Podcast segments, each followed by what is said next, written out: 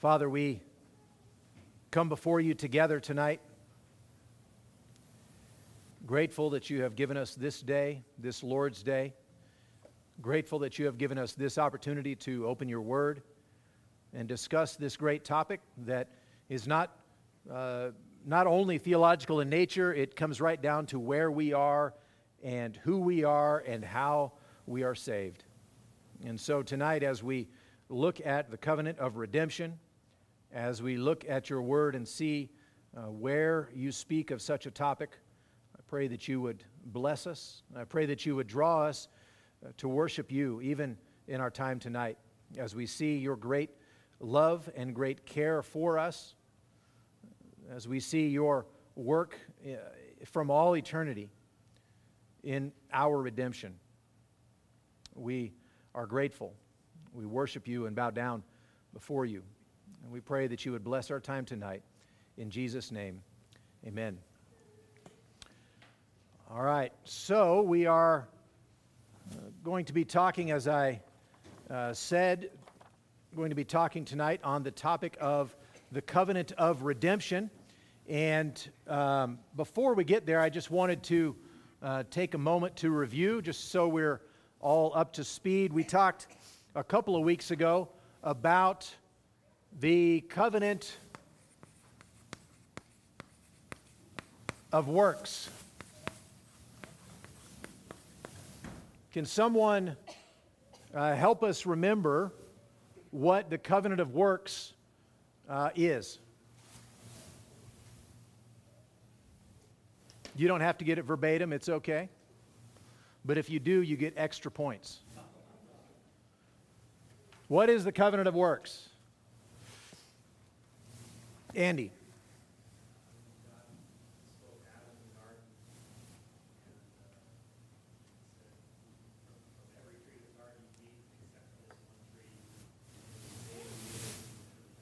Okay. And so we see who the two parties are. You see it's, it's God speaking with Adam. In that context, Adam was not a private person, he was a public figure standing in our place. And God said to him, uh, Here are, uh, Here's my command. Right. He says, Don't eat of that tree. If you do, you will die, which we understand. Had Adam obeyed in that instance, the reward would have been life. Disobedience to that command uh, brings the consequence of death, right? And so we look at the covenant of works, we see who all is involved in it, uh, we see what the stipulations were, we see what the promise uh, was, and the flip side of the promise, uh, and we see the consequence that came from it because, of course, we know uh, how Adam did in regard to that covenant, that he broke it, right? And in his breaking of the covenant, um, we saw that the consequences of that came upon them, Adam and certainly Eve, but really upon all of their posterity.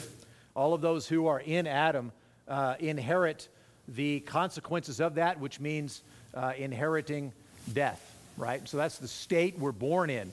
And so we read in Ephesians chapter 2, read in other places in the New Testament that we were dead in our trespasses and sins. Why is that? It's because we're born in Adam, right? So, covenant of works. And we talked last week um, about uh, another covenant. What covenant did we talk about last week? Covenant of grace, right? Covenant of grace. And wh- how did we um, explain the covenant of grace? What is the covenant of grace? Mandy.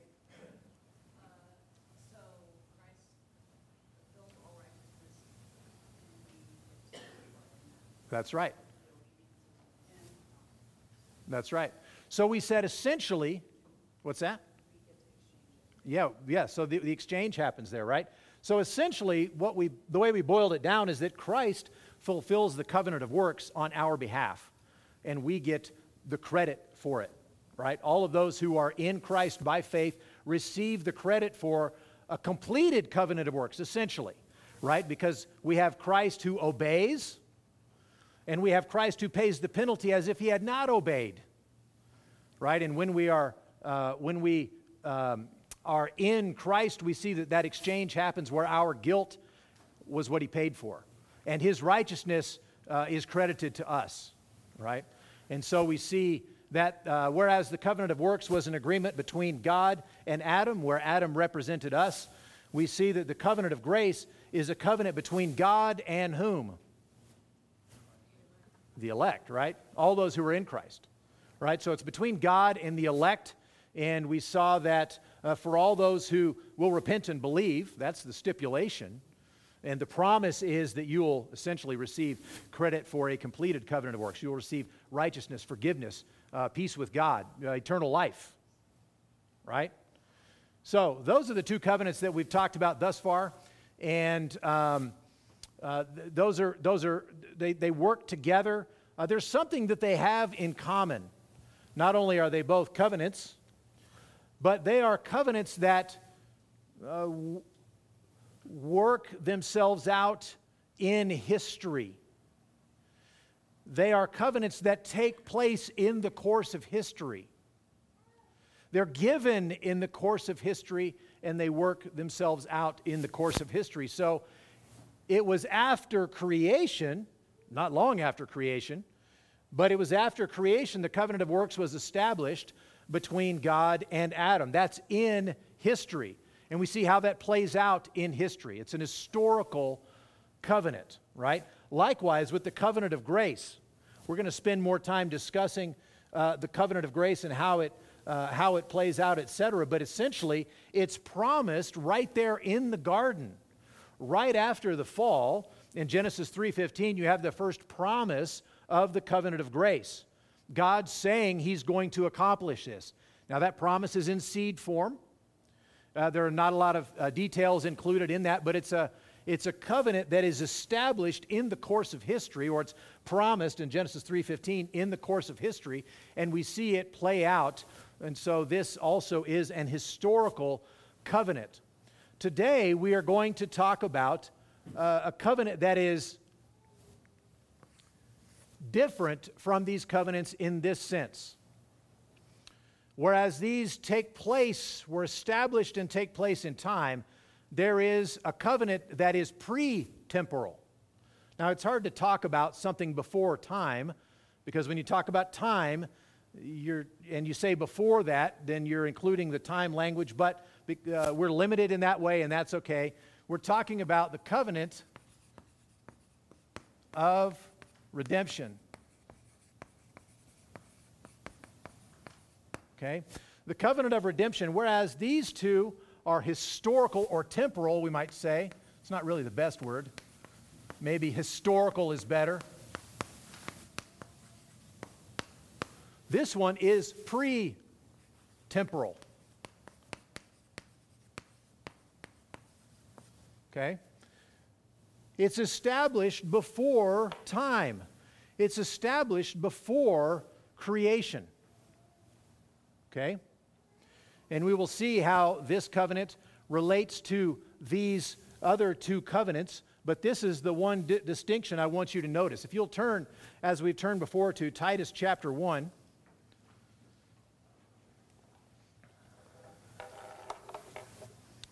Titus chapter 1 speaks very, uh, in a way that is very intriguing.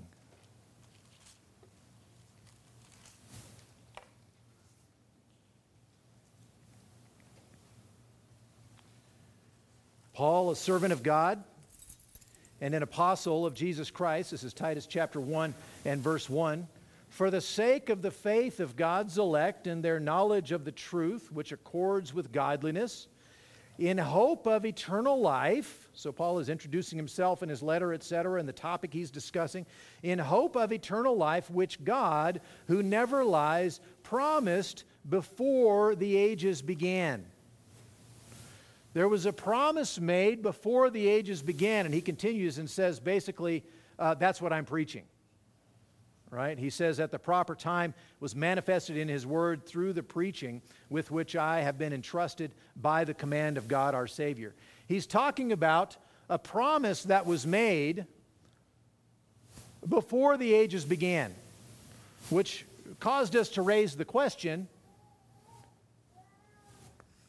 To whom did he make the promise? Who existed before the ages began? Only the triune God.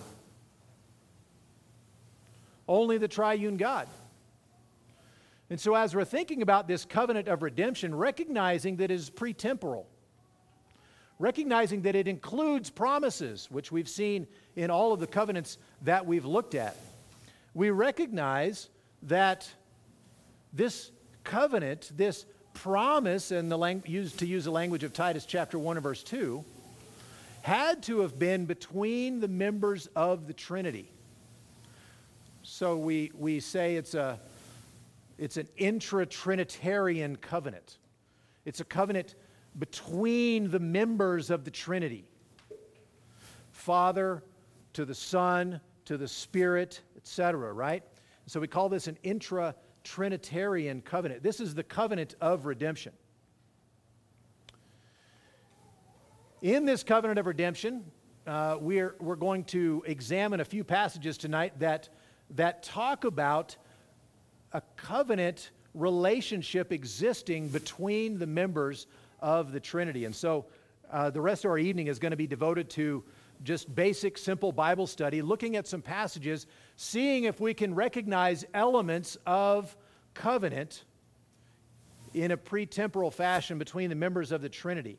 And so, uh, just to get us started, what are the elements that we recognized in a covenant? Parties, right?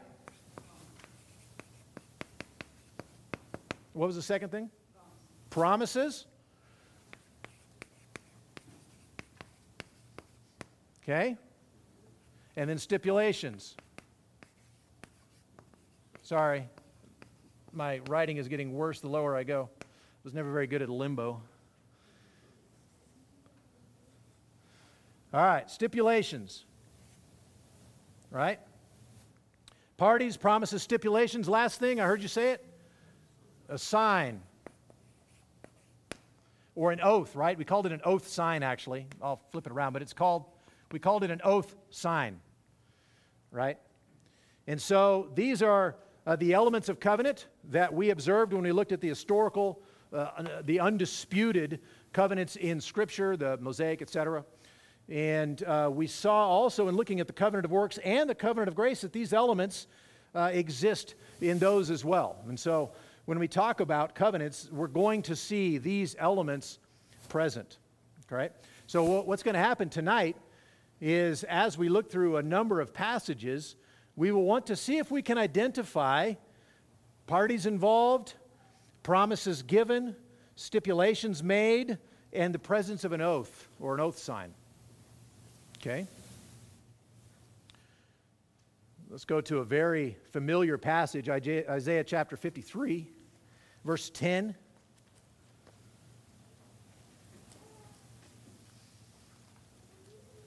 Very familiar.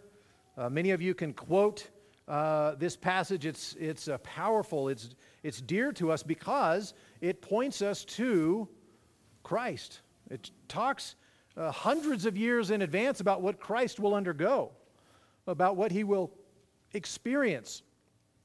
Things that uh, even, even if you didn't know this was Old Testament or didn't know this was Bible and you read it, you would think, oh, that's about Jesus, right? And so, um, but we want to look tonight uh, specifically at verses uh, 10, 11, and 12. Okay? So if I could have a volunteer to read for us nice and loud Isaiah 53, uh, 10 through 12, please. Thank you, Mark.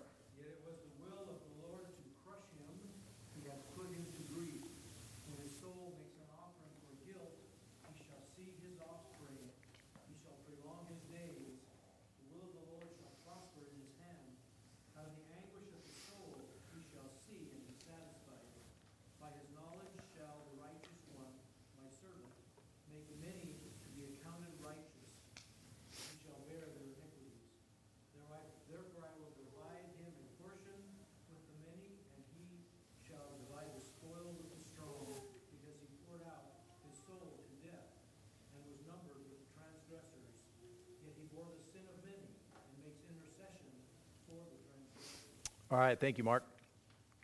So when we're looking at these verses and read through them, what jumps out at us is Christ redeeming us, Christ's redemptive work.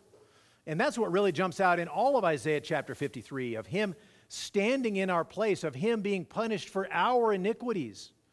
We see that again and again in this passage that He's the one who stands in, He's the one who bears the punishment, and we end up being redeemed as a process, uh, as a result of this, right? And so um, that's what jumps out at us. But what I want us to recognize tonight, and something perhaps that, uh, that, that you haven't noticed um, and that, that uh, we might better understand in thinking about this tonight, is thinking of, think about the. Think about the evidence that we have in these three verses of a transaction. The evidence, perhaps, of a promise or promises, or the evidence, perhaps, that we see in this passage of service rendered and payment given as a result, a task being completed, and reward being given as a result of the completion of that task. You see that language in here? We see, starting in verse 10, we see it was the will of the Lord to crush him right? So God's plan, God's will was to crush him. He has put him to grief. Now, first of all, do we see parties involved? Who are the two parties we see here? God the Father and the servant, right? Which we know is Christ, the Son, right? So we see two parties involved Father and Son, Father and servant. And what's happening here, we see that, that in, in this, inter, eh, this exchange, this interaction, it is the will of the Lord to crush him. God is going to crush the servant, He's going to put the servant to grief. When his soul makes an offering for guilt, so we have the idea here of his, uh, his being put to grief, his, his being crushed is for the purpose of making an offering for guilt, he shall see his offspring. He shall prolong his days. Those last two parts, he shall see his offspring. He shall prolong his days. Are those positive, encouraging? Are they positive uh, ideas? Are they, are they uh, rewards, perhaps? Or at least something good that comes out of it? The other stuff, at least for the servant, doesn't seem good so far. Right? The servant is being crushed, the servant is being put to grief. He's making offering for guilt right? That's what the servant's doing. But here we see, he shall see his offspring. There shall be a result. There shall be something that comes out of it that is rewarding. He shall prolong his days. Of course, we, with uh, the perspective that we have after the cross, after the resurrection, realize this is an indication of the resurrection. That yes, he's making this penalty, he is crushed, but his days shall be prolonged. There's, there's life, there's, there's length of life after that, there's, there's light after that darkness of being crushed. The will of the Lord shall prosper in his hand, that God is accomplishing his good purposes by the crushing of his servant. Out of the anguish of his soul, he shall see and be satisfied. You see, it's not only suffering, it's not only being crushed. There is good that comes out of it. There is something that his soul sees and is satisfied from. There's a reward that is given for his having been crushed. By his knowledge shall the righteous one, my servant, make many to be accounted righteous, and he shall bear their iniquities. You see the exchange that Mandy was talking about? By his knowledge shall the righteous one, my servant, make many to be accounted righteous. So he's the righteous one. Because of him, in the knowledge of him, shall many be accounted righteous, and he shall bear their iniquities. Therefore, what does therefore mean? It's drawing a conclusion based upon the stuff that's gone on before. In light of those facts, here's something true. Here's something that's based on those other things, and now we draw this conclusion or this result comes from what came before. Verse 12, therefore, I will divide him a portion with the many, and he shall divide the spoil with the strong. Therefore, reward to him. He's done the work, he's, he's undergone the suffering, he's been punished, he's done those things. Therefore, I will divide him a portion with the many. He shall divide the spoil with the strong, because he poured out his soul to death and was numbered with the transgressors. You see, he paid that price, and he was rewarded with something that came uh, from the Father to him. He was given a reward.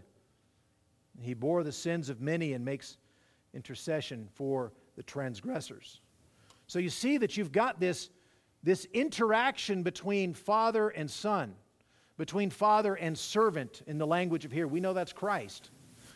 Where there are works being done, there is suffering being undergone for the purpose of redeeming sinners bearing the penalty for their transgressions and giving righteousness in exchange. And when he does that, when he undergoes those things, when he has accomplished his work, then, as a result, in payment, the word here is, therefore, I will divide him a portion with the many. He shall divide the spoil with the strong. He comes out on top. He receives benefit. He receives reward for the work that he rendered. Right? And so I think uh, perhaps when we think through this section of Scripture, we rightly rejoice in the redemption that's pictured there. And we see that great exchange and we see all uh, that, that is involved in Christ paying the penalty for our sins. Yet something I hadn't noticed in this section of Scripture and in many sections of Scripture is the fact that there is a payment made by Christ. There is a, a work being done by Christ that is then rewarded with this huge blessing, this huge benefit. And so, in the terms we talked about here, we saw that there are two parties father and son, or father and servant. That there are promises being made. He will see his offspring, he will prolong his days, he will be satisfied, he will receive those spoils. There is reward and blessing, there's promise that comes. But what are the stipulations? What does he undergo? What is he going to uh, take upon himself? Well, of course, he's, he's going to become obedient. That's the uh, active obedience of Christ, even to the point of death on the cross, a passive obedience, we might say, there in verse, uh, uh in, uh, I'm sorry, I've, I've, I've moved on. Um, we see the stipulations here. The Lord crushes him and puts him to grief. He makes an offering for guilt. He undergoes anguish. He poured out, pours out his soul to death. He's numbered among the transgressors. He bears the sins of many, and he makes intercession for transgressors. Those are the stipulations. Those are the things that he does. This is an agreement between Father and Son where the Father makes promises and he makes stipulations on the Son, and the Son is to carry those out. You see that language in there? Yes. Does he overcome separation?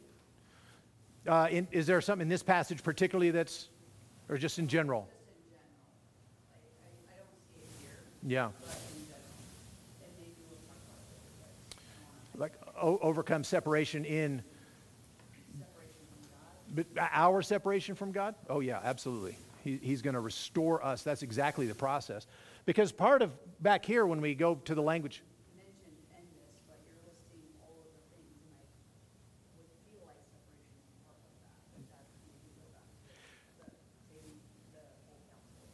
if if we're um, yes so we're just focusing here on this passage uh, momentarily but uh, yes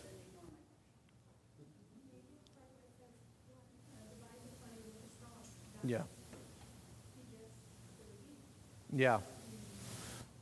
Perhaps, perhaps that's the, that's the, the meaning of that there. So yes, in, in, in the overall course of the teaching of Scripture, for sure, there is that that's how he can be our God. Only by the, the recovery of that, the disunity, the separation that came here with death. Thus, we're. but no, you're right. It's just in this passage, perhaps with that possible exception, um, it's the, these other things being focused on. But um, I think actually, if we even look at the, um, the, the rest of the servant songs, if we look at the rest of the servant songs in Isaiah, we might see that, that notion going on. All right? All right, turn to uh, Philippians chapter 2. Because we saw some of these things being hinted at, we saw some of this stuff uh, being spelled out. We certainly saw actions and, uh, and rewards, actions on behalf of the servant uh, that, that were required of him. And we saw that the um, rewards came to him from the Father. Uh, but we're going to see it more clearly in a passage that's familiar to everybody. Philippians chapter 2, if I could have someone read verses 5 through 11, I would appreciate it. Nice and loud, please.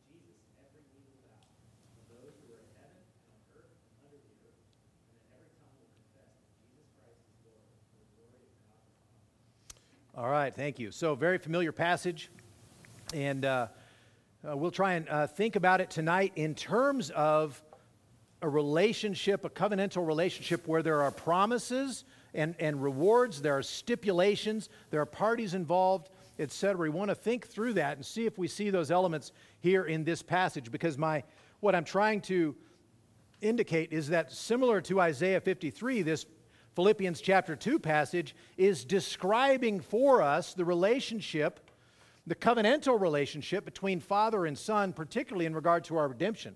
That this, is, uh, this passage is giving us a peek into that covenant, particularly between Father and Son, right? And so, a very familiar passage. We see, um, first of all, have this mind among yourselves. So he wants us to, to learn from this in our own attitude, etc. But it's the peek into Christ Himself that is, uh, that is prime for us to see right now, right?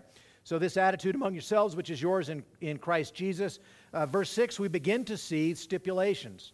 Who, though he was in the form of God, did not, account, did not count equality with God a thing to be grasped, but emptied himself by taking the form of a servant, being born in the likeness of men. So we see what Christ undertook, what he came to do, the thing he was, the process, the, the work he was sent to do, and what did he undergo? What were the stipulations as we saw them spelled out here, if I'm right that these are stipulations? Well, he took on flesh. He became one of us. We're talking about the incarnation right? At least in this part right here, this aspect that's, that he's doing, that he's undergoing, is to become one of us. We've not seen the whole thing play out yet, but you can see that he, um, he went through that process, that he did not regard equality with God a thing to be grasped, clung to, etc. Instead, he, he uh, though he was in the form of God, uh, he, he emptied himself by, become, by taking the form of a servant, being born in the likeness of men. So we see the incarnation as an aspect of one thing that he's doing, one thing he's undertaking. Look at verse 8, we see another stipulation. Being found in human form, he humbled himself by becoming obedient to the point of death, even death on a cross.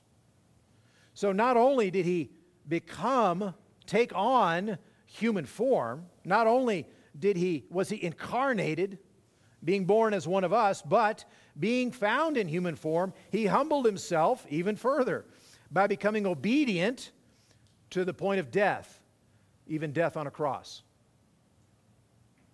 Right? So it, it, what he has undertaken is greater even than only the incarnation, which, which is amazing that God himself would take on human form, would be born as one of us. That's an amazing humiliation for the Son of God to undergo. But even more so, he humbled himself by becoming obedient to the point of death, even death on a cross. We have a description here of the ministry of Christ, of his obedience, his obedience to God, all the way to the point of dying in the place of penalty, to the place of taking upon himself the penalty for sin. Do you see the covenant of works, him fulfilling it? He's obeying, he's doing what God has commanded, and he's taking on suffering, he's taking on bearing the penalty, though he himself didn't earn that penalty. He has taken it on for us. And so, as we describe the covenant of grace as being the fulfillment of the covenant of works and given to us, we see Jesus obeying and thus keeping the covenant of works, and we see Jesus going to the place of the person who has broken the covenant of works to pay the penalty that they deserve the penalty of death. We see Jesus doing that. And so, uh, we have this great description being found in human form. He humbled himself by becoming obedient to the point of death, even death on a cross. You see what Christ has undertaken, you see what he has done. What about the very next verse? We have the stipulations. We have the active obedience of Christ. We have the incarnation first, active obedience. We have the passive obedience of Christ. What about the rewards? What about the promise? Therefore, in light of what Jesus has done, in payment for in return for what Jesus has done in being incarnated, obeying and obeying to the point of death, even death on a cross, therefore, verse 9, God has highly exalted him and bestowed on him the name that is above every name, so that at the name of Jesus, every knee should bow in heaven and on earth and under the earth, and every tongue confess that Jesus Christ is Lord to the glory of God the Father. So, what's the reward that he receives? Glory, exaltation. He's highly exalted. He receives the name that's above every name. He's the one to whom every knee will bow in heaven and on earth and under the earth, and to whom every tongue will confess that Jesus Christ is Lord to the glory of God the Father. There is, there is service rendered and there is payment received. I know that language sounds kind of crass, and I don't mean to use crass language, but to use the language here of the covenants, there were stipulations that he undergoes certain things. He did those. The promise was if you undergo those things, this will be what you receive. And this is what he receives. He did those things. He, he underwent that humiliation and that suffering and that penalty which sounds very similar, by the way, to Isaiah 53. Therefore, having done so, because he did so, God highly exalts him and gives him these promises. Right? You see, it's the language of covenant and covenant fulfillment. Right? Now you say, well, I see that both Isaiah 53 and Philippians chapter 2 are pointing to the fact that Jesus did these things and received certain reward from them. But does that indicate to us that it's a covenant relationship? Does that indicate to us that Jesus was sent with that mission? And given the promise that if he was sent with that mission and he completed that mission, that he would receive the promises, that he would receive the rewards. Let's go to John 17. We've already looked at John 17 but it's an important one for us to think about. These passages are so familiar to us, we've read them so many times. Maybe we've not recognized the covenantal language that is in uh, each of these passages. John chapter 17. If I could have a volunteer to read verses 1 through 5, nice and loud for us, please.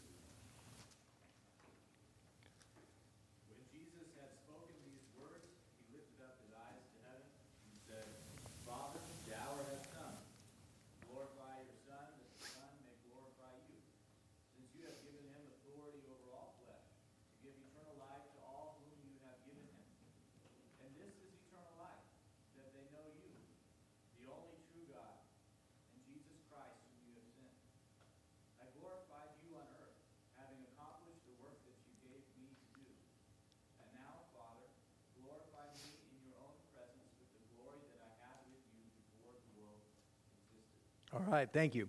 So we looked at this passage a few weeks back, and it's an intriguing passage because we've seen by looking at other passages that Jesus came and did these things and received a certain reward afterwards.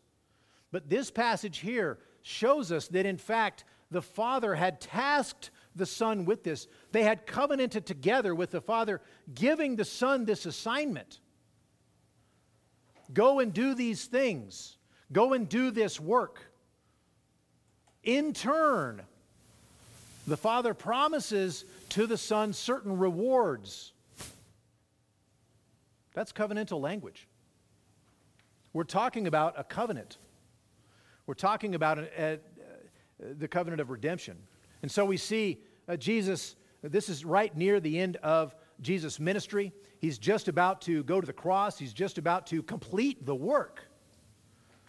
He's right on the cusp of completing all of this. After all of these years of ministry and all that has gone on, he's just about to go to the cross. He's, he's speaking and saying, Now is the time. And so, what does he say? He lifted up his eyes to heaven he said, Father, the hour has come. Glorify your Son, that the Son may glorify you. Since you have given him authority over all flesh to give eternal life to all whom you have given him. And this is eternal life, that they know you, the only true God, and Jesus Christ, whom you have sent. I glorified you on earth, having accomplished the work that you gave me to do. The Father sent the Son with work to do. And Jesus says, Now is the time. Now it is complete in this time, in the next few hours, in, in the next few chapters of John, he's going to go to the cross. He's going to pay that penalty, and then he will be raised from the dead three days later. He is, he is finishing that work, all of that work that he has, that he has put in. As, as all that he's done, that he speaks so much of throughout John, where he's saying, um, I've come to do my Father's will. He's saying now it's done.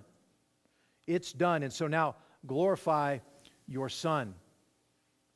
He says, I glorified you on earth, having accomplished the work that you gave me to do, verse 4.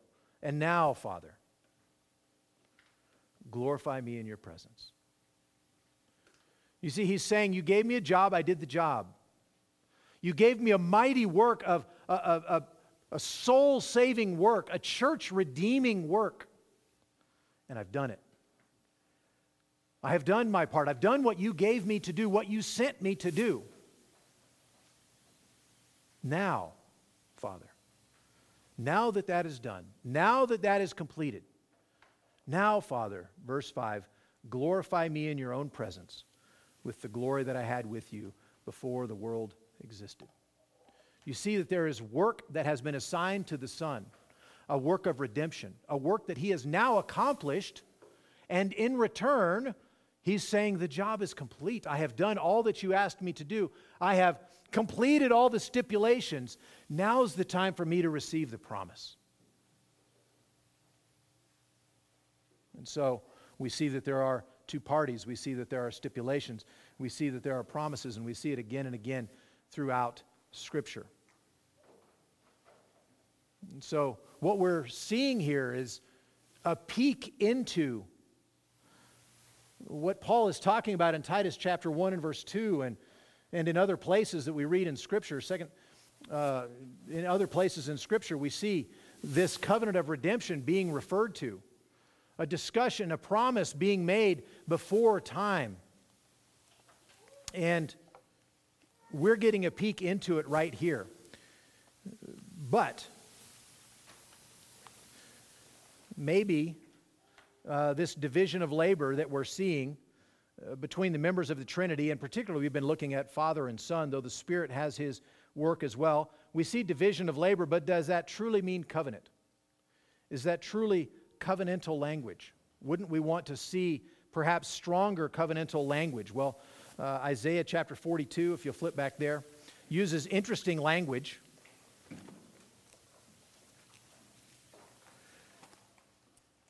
Again, this is the servant speaking.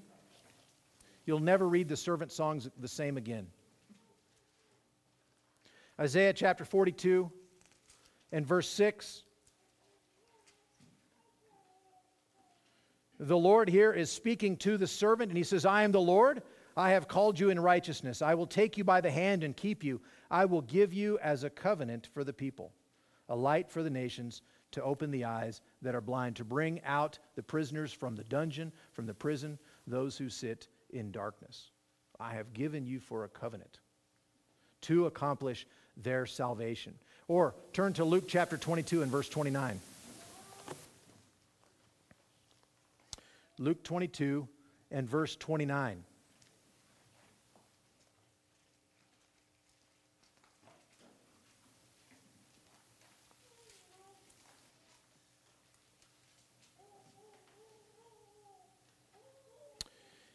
Uh, starting at the beginning of the sentence, uh, verse 28, you are those who stayed with me in my trials, and I assign to you. Does anybody have a different translation than the word assign? Grant. The New American Standard says grant, right? And I grant to you, as my Father assigned, and yours says grant, granted, to me a kingdom. That word grant, that word assign, is, is the same word for covenant.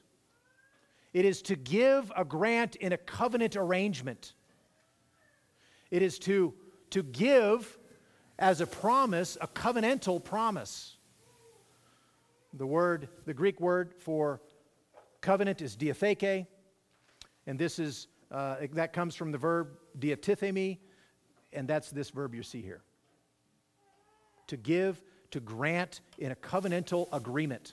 It's not just a simple gift, it's a gift in this kind of context.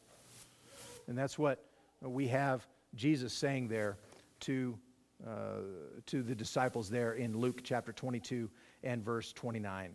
Right? So we do have covenantal languages, language again and again if we needed that covenantal language. But as we talked about with the covenant of works, the fact that we don't see perhaps this phrase, perhaps that we don't see uh, the, the, as much, perhaps, language of covenant as we might like in regard to this pre temporal arrangement between Father, Son, and Holy Spirit is not a problem when we see that it looks like a duck and walks like a duck and quacks like a duck.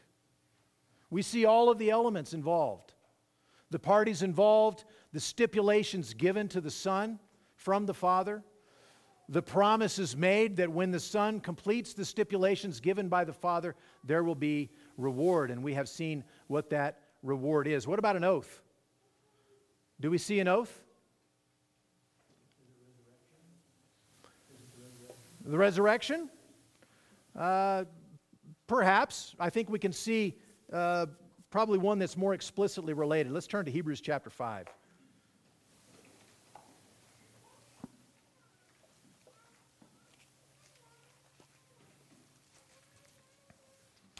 Now, here is a quotation from Psalm 2 and verse 7, verses 5 and 6. Hebrews chapter 5, verses 5 and 6. So also Christ did not exalt himself to be made a high priest, but was appointed by him who said to him, You are my son. Today I have, uh, today I have begotten you. Easy for me to say, right? And, uh, and then a quotation from, uh, if you look at Isaiah chapter, excuse me, Psalm 110 verse 4. Could I have someone turn there for a moment, please? Psalm 110 verse 4.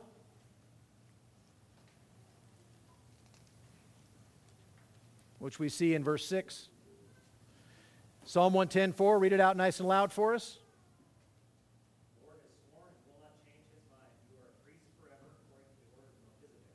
He's, he's sworn, is that an oath? If you swear, is that an oath?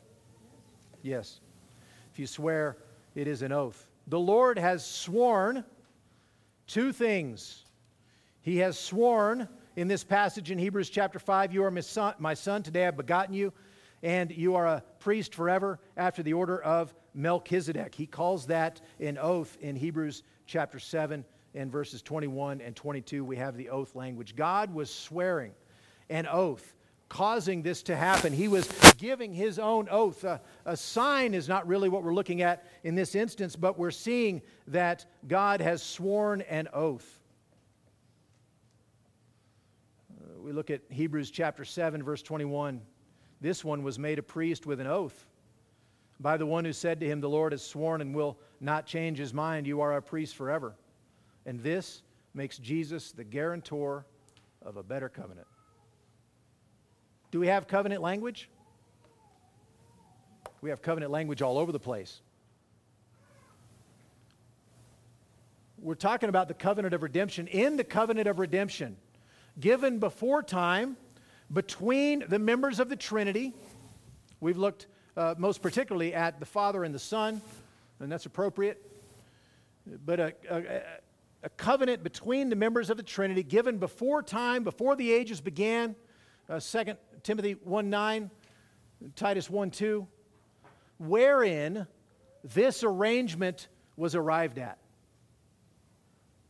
That Christ would come in the covenant of grace, fulfilling the covenant of works, and giving us the credit.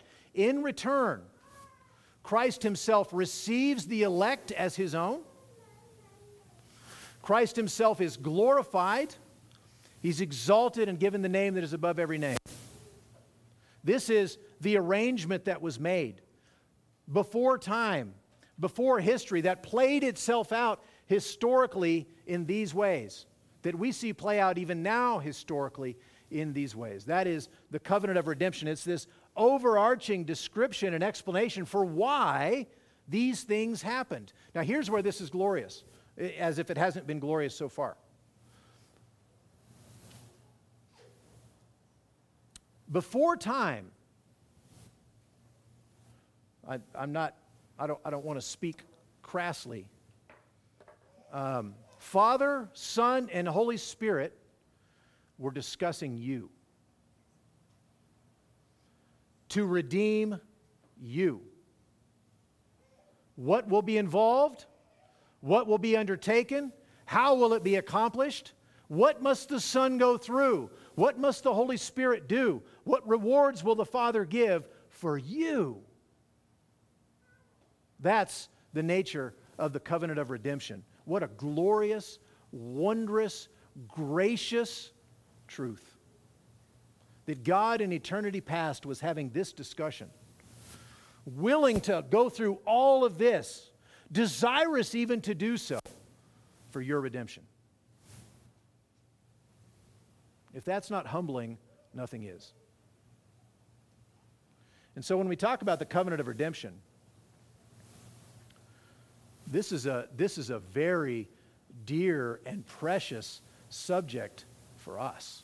This is a devotional subject for us. This is worship inspiring, awe inspiring, wonder inspiring discussion and study. To think about God the, the, the triune God in eternity past planning together your redemption. And by the way, with God, there is no plan B. This is his plan A, and this is what he is accomplishing. And we see it happening in our lives. We see it happening with those who are being redeemed. What a wondrous truth is the covenant of redemption. Let's pray. Father, we are astounded that you, our triune God, would discuss and plan and covenant together our redemption. Before we were created, before anything was created, before time. And you decided our redemption. Father, you elected those that you would save, and you sent the Son on a mission to undergo the, the obedience that would be required, to undergo the humiliation that would be required, stooping down and taking on flesh. You, uh, Father, sent him to suffer. And he agreed. And you, Father, promised him reward for his doing so. You promised him that you would exalt him, that you would give him the elect, that you would give him, in fact, the name that is above every name, that you would, that you would glorify him. And Father, you sent your Spirit to empower his ministry on this earth. You sent your Spirit as well to, to redeem us, to apply his redemption to us and draw us to yourself that we would be redeemed. And together you work to return us to yourself. We are secure because of your work. We are humbled and we worship you. And we are a grateful people because we get to be in Christ reconciled to God. I pray that this would inspire worship in us. I pray that this would inspire a greater awe and wonder at this salvation that we have. We pray these things in Jesus' name. Amen.